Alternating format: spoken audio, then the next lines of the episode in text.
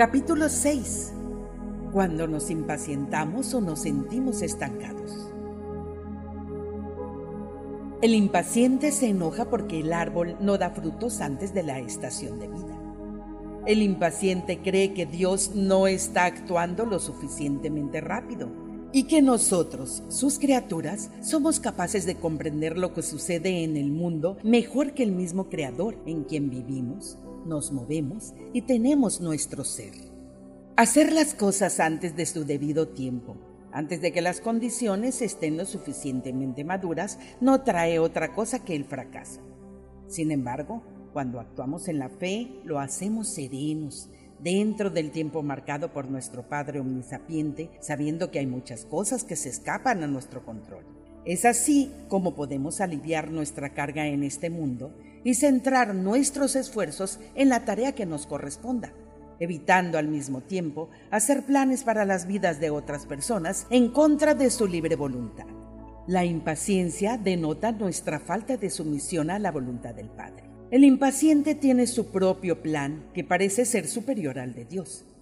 Pero todavía resulta más pernicioso querer, por impaciencia, tomar atajos y hacer las cosas a nuestra manera en lugar de hacerlas a la manera de Dios. Aunque si aún no se dan las circunstancias para que tengamos éxito, todo ese esfuerzo por adelantarnos a los acontecimientos resultará en vano. El tiempo marcado por el Padre es supremo y fuera de éste no hay nada de verdadero valor que pueda acontecer. Dios tiene en sus manos el poder y el medio que hacen posible que nuestros logros se conviertan en algo perdurable.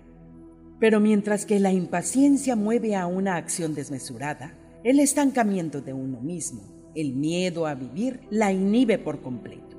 El estancamiento de la persona le lleva a sentirse aprisionada, a una vida sin frutos, hay muchos casos en que es el mismo miedo al fracaso o el mismo miedo a salir de la rutina en caso de éxito lo que inmoviliza a estas personas. La oración para conocer cuál es la voluntad de Dios ayuda a salir de la rutina, pero ha de acompañarse de la acción, de una acción enérgica, dedicada, con fe en la capacidad de Dios para que su perfecta voluntad se manifieste en nosotros, mediante nosotros y para con nosotros. El agua inmóvil se estanca. Igual sucede cuando no nos atrevemos a luchar por nuestro lugar en el plan de Dios. Nos aniquilamos espiritualmente.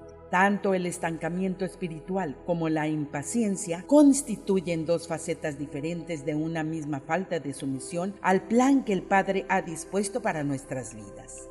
Hay momentos en los que tenemos que esperar y momentos en los que tenemos que actuar y los que siguen el Espíritu de Dios conocen el momento adecuado para ello. La adoración y el servicio nos unen al corazón de Dios, nos proporcionan la energía espiritual necesaria para tomar decisiones y nos hacen progresivamente más efectivos en ese servicio al que se nos llama. El estancamiento espiritual ocurre cuando nos negamos a buscar la verdad espiritual o cuando no hacemos partícipes a los demás de la que se nos ha sido otorgada. Los que llevan una vida de servicio no pueden nunca estancarse porque el amor del Padre se revela en esos mismos preciados retos. Puede que haya personas que eviten el estancamiento realizando miles de cosas diferentes, pero todas resultan estériles fuera de Dios. En Dios, sin embargo, incluso la tarea más mínima se convierte en algo sagrado. El estancamiento deja sin retos a las personas porque su nexo espiritual, su nexo vivo con Dios, que es continuamente fuente de un servicio superior, se ha roto. Debemos pues someternos a la voluntad del Padre y hacer que, en cada momento de nuestras vidas, sus planes sean los nuestros. Debemos confiar en su sabiduría y bondad, porque aparte de Él no somos nada. Citas de los escritos de Urantia. Escrito 11, sección 4, párrafo 5. Página 121, párrafo 6.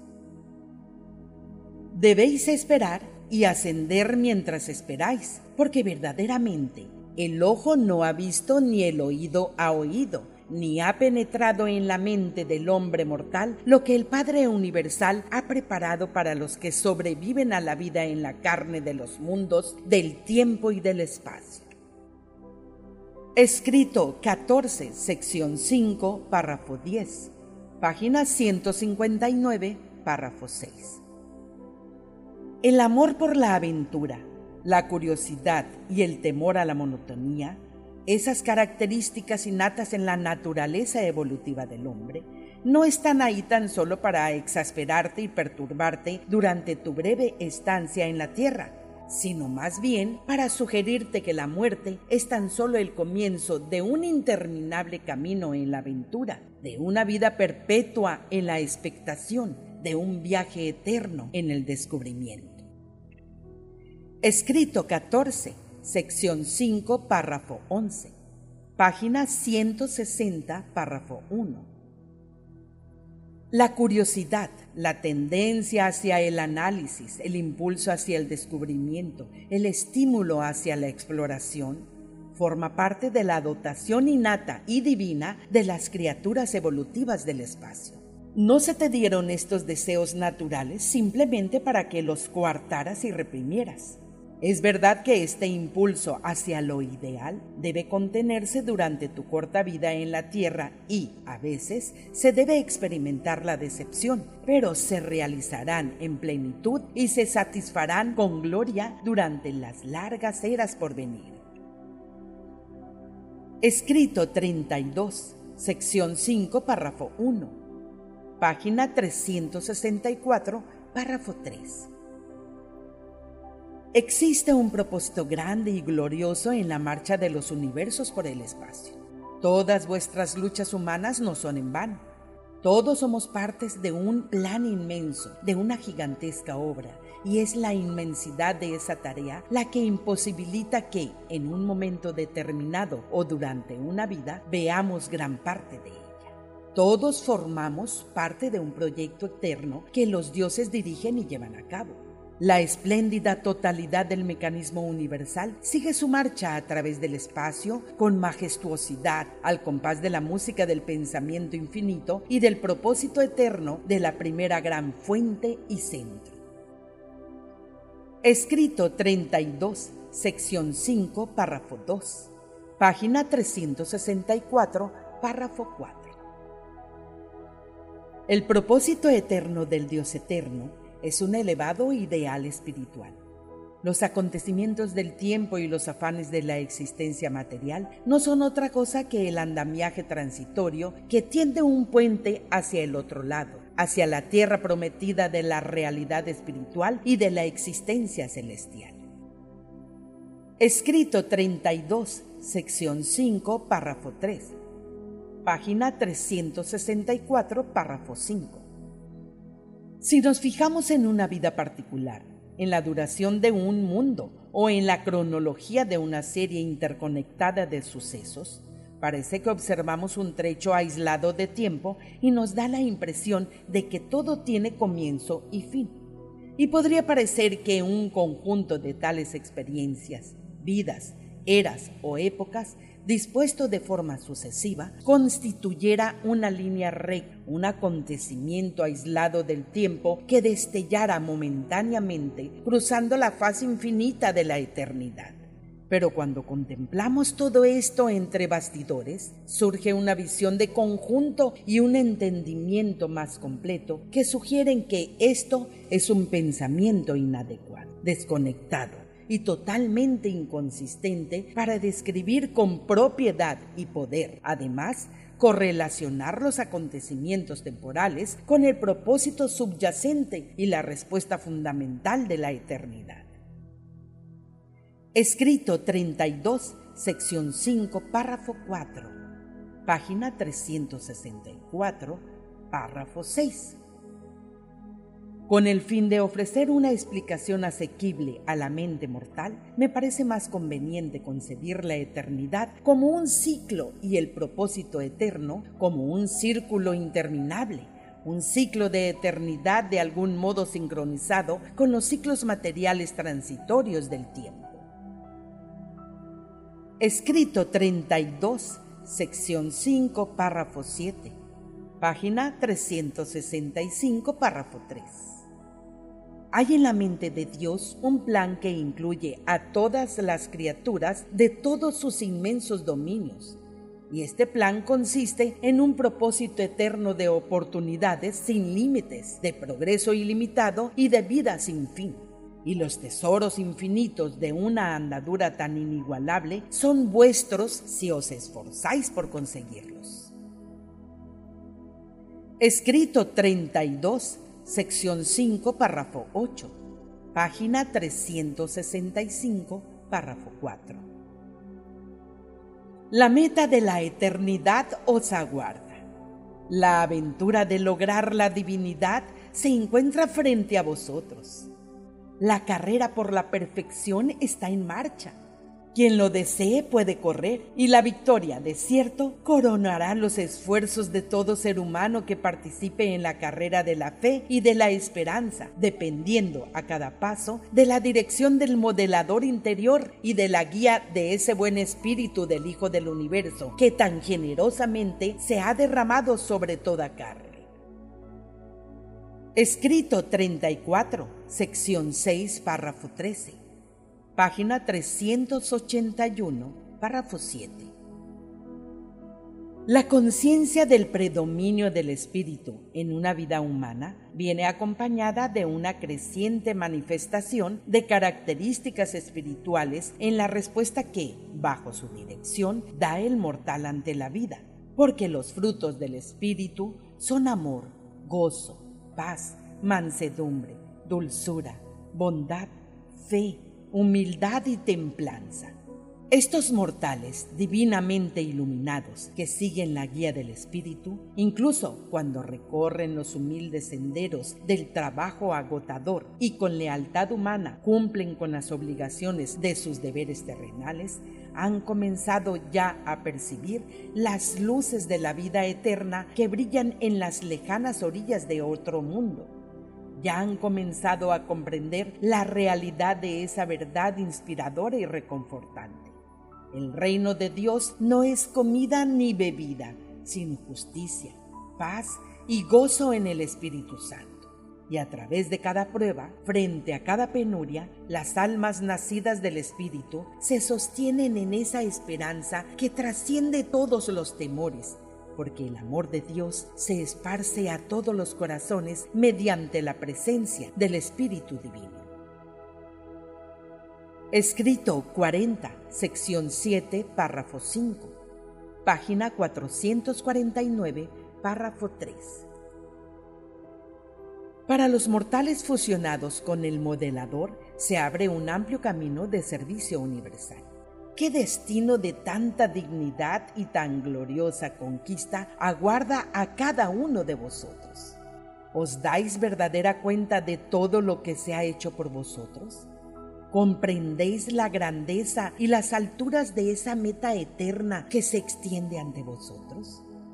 ¿Lo percibís vosotros que ahora camináis penosamente por los humildes senderos de la vida de ese llamado Valle de Lágrimas? Escrito 65, sección 5, párrafo 3, página 736, párrafo 6. El universo de los universos, en el que se incluye este pequeño mundo llamado Urantia, no se gobierna simplemente para merecer nuestra aprobación, ni para acomodarse a nuestra conveniencia, ni mucho menos para complacer nuestros caprichos y satisfacer nuestra curiosidad. Los seres de sabiduría y omnipotencia que tienen la responsabilidad de dirigir al universo, sin duda saben muy bien lo que tienen que hacer. Y así le sucede a los portadores de vida y le corresponde a la mente mortal procurar esperar con paciencia y cooperar fervientemente con el régimen de la sabiduría, el reino del poder y la marcha del progreso. Escrito 75 sección 8, párrafo 5, página 846, párrafo 4. Nunca en todo vuestro ascenso al paraíso obtendréis nada si por impaciencia intentáis eludir el plan divino establecido mediante atajos, inventivas personales u otros artificios para mejorar vuestro avance en el camino de la perfección, hacia la perfección y para la perfección eterna. Escrito 106, sección 7, párrafo 5. Página 1169, párrafo 4. Por más que crezcáis en la comprensión del Padre, vuestra mente siempre se va a quedar estupefacta ante la infinitud no revelada del Padre Yo soy, la inmensidad inexplorada que siempre permanecerá insondable e incomprensible a lo largo de todos los ciclos de la eternidad. Aunque lleguéis a alcanzar bastante de Dios, siempre habrá más de Él una existencia de la que jamás ni siquiera sospecharéis. La búsqueda de Dios no tiene fin. Escrito 107, sección 4, párrafo 7. Página 1181, párrafo 3. ¿Comprendéis en realidad lo que de verdad significa ser morada de un modelador? ¿Imagináis realmente lo que significa tener una fracción absoluta de la deidad absoluta e infinita del Padre Universal que more en vosotros y se funcione con vuestras finitas naturalezas mortales? Cuando el hombre mortal se fusiona con una fracción real de la causa existencial del cosmos total, no puede imponerse límite alguno al destino de tal coparticipación sin paragón e inimaginable. Escrito 111, sección 1, párrafo 9. Página 1217, párrafo 4. La mente es vuestro navío el modelador es vuestro piloto, la voluntad humana es el capitán. El dueño de la nave humana debería tener la sabiduría de confiar en el piloto divino para guiar a su alma en su ascenso a los puertos morontiales de la supervivencia eterna. Solo mediante el egoísmo, la indolencia y la pecaminosidad ¿Puede la voluntad del hombre rechazar la guía de un piloto tan amoroso y acabar su andadura mortal por sucumbir en los malévolos acantilados del rechazo a la misericordia y contra las rocas del pecado asumido? Con vuestro consentimiento, este fiel piloto os conducirá con seguridad a través de las barreras del tiempo y los impedimentos del espacio hacia la fuente misma de la mente divina y más allá, incluso al paraíso, hasta el Padre de los modeladores. Escrito 117, sección 4, párrafo 14. Página 1285, párrafo 3. Cuando el hombre consagra su voluntad a hacer la voluntad del Padre, cuando el hombre da a Dios todo lo que tiene, entonces Dios hace de ese hombre más de lo que es. Escrito 118, sección 1, párrafo 8. Página 1295, párrafo 8. En la dimensión temporal de la inmadurez, el significado, valor, se concentra en el momento presente de tal forma que el presente se separa de su verdadera relación con el no presente, con el pasado, futuro. La dimensión temporal de la madurez es proporcionada a fin de revelar la relación equivalente del pasado, presente, futuro, de tal forma que el yo comienza a conseguir una apreciación de la totalidad de los acontecimientos. Comienza a contemplar el entorno del tiempo desde una perspectiva panorámica con más amplios horizontes comienza quizás a considerar la existencia de un continuo eterno sin principio ni fin, a cuyos fragmentos se les denomina tiempo. Escrito 128, sección 1, párrafo 6, página 1408, párrafo 3. El carpintero de Nazaret comprendía ahora plenamente la labor que tenía ante sí pero decidió vivir la vida humana siguiendo su cauce natural. Escrito 130, sección 5, párrafo 3, página 1436, párrafo 4. Cierto día, cuando Ganit le preguntó a Jesús por qué no se había dedicado a enseñar públicamente, éste le dijo, Hijo mío, todo ha de aguardar su momento. Has nacido en el mundo, pero ningún grado de ansiedad ni ninguna manifestación de impaciencia te ayudará a crecer.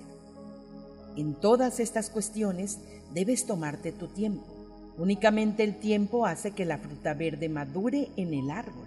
Una estación sigue a la otra y el atardecer sigue al amanecer solamente con el transcurso del tiempo.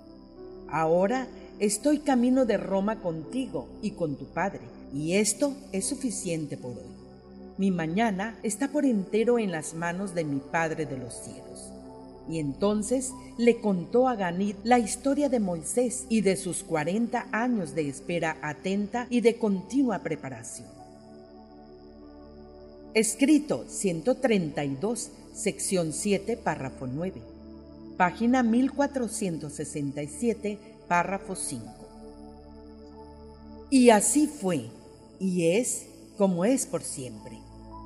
Lo que una imaginación humana iluminada y reflexiva que ha recibido las enseñanzas y la guía espirituales, quiere de forma sincera y desinteresada ser y hacer, se torna sensiblemente creativa según el grado de dedicación del mortal a la realización divina de la voluntad del Padre. Cuando el hombre va en compañía de Dios, pueden ocurrir y realmente ocurren cosas grandiosas. Escrito 147 sección 5, párrafo 7, página 1653, párrafo 1. Esa misma noche, Jesús dio a los apóstoles una charla por mucho tiempo recordada sobre el valor relativo del propio estatus ante Dios y el avance en la ascensión eterna al paraíso. Dijo Jesús, Hijos míos, si existe un vínculo verdadero y vivo entre el Hijo y el Padre, el Hijo de cierto progresará continuamente hacia los ideales del Padre. Es verdad que, en un principio, el Hijo lo hará con lentitud, pero ese progreso, sin duda alguna, llegará a darse. Lo importante no es la rapidez de vuestro progreso, sino la certeza de que ocurrirá. Vuestro presente logro no es tan importante como el hecho de que avanzáis en dirección a Dios.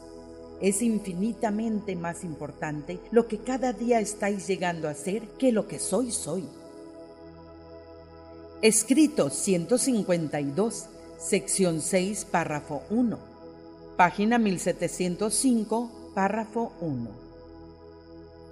Se precisa tiempo para que puedan producirse en hombres y mujeres cambios radicales y de envergadura en sus conceptos básicos y fundamentales sobre su conducta social, actitudes filosóficas y convicciones religiosas. Escrito 181, sección 2, párrafo 25, página 1961, párrafo 4. Y entonces el maestro, volviéndose hacia todos ellos, dijo, No desmayéis si no llegáis a entender el significado del Evangelio en su totalidad. Vosotros no sois sino hombres mortales y finitos, y lo que yo os he enseñado es infinito, divino y eterno. Sed pacientes y estad de buen ánimo, pues tenéis ante vosotros las eras eternas para continuar progresando hacia el logro de la perfección, tal como vuestro Padre del paraíso es perfecto. Escrito 195, sección 5, párrafo 10, página 2076, párrafo 1.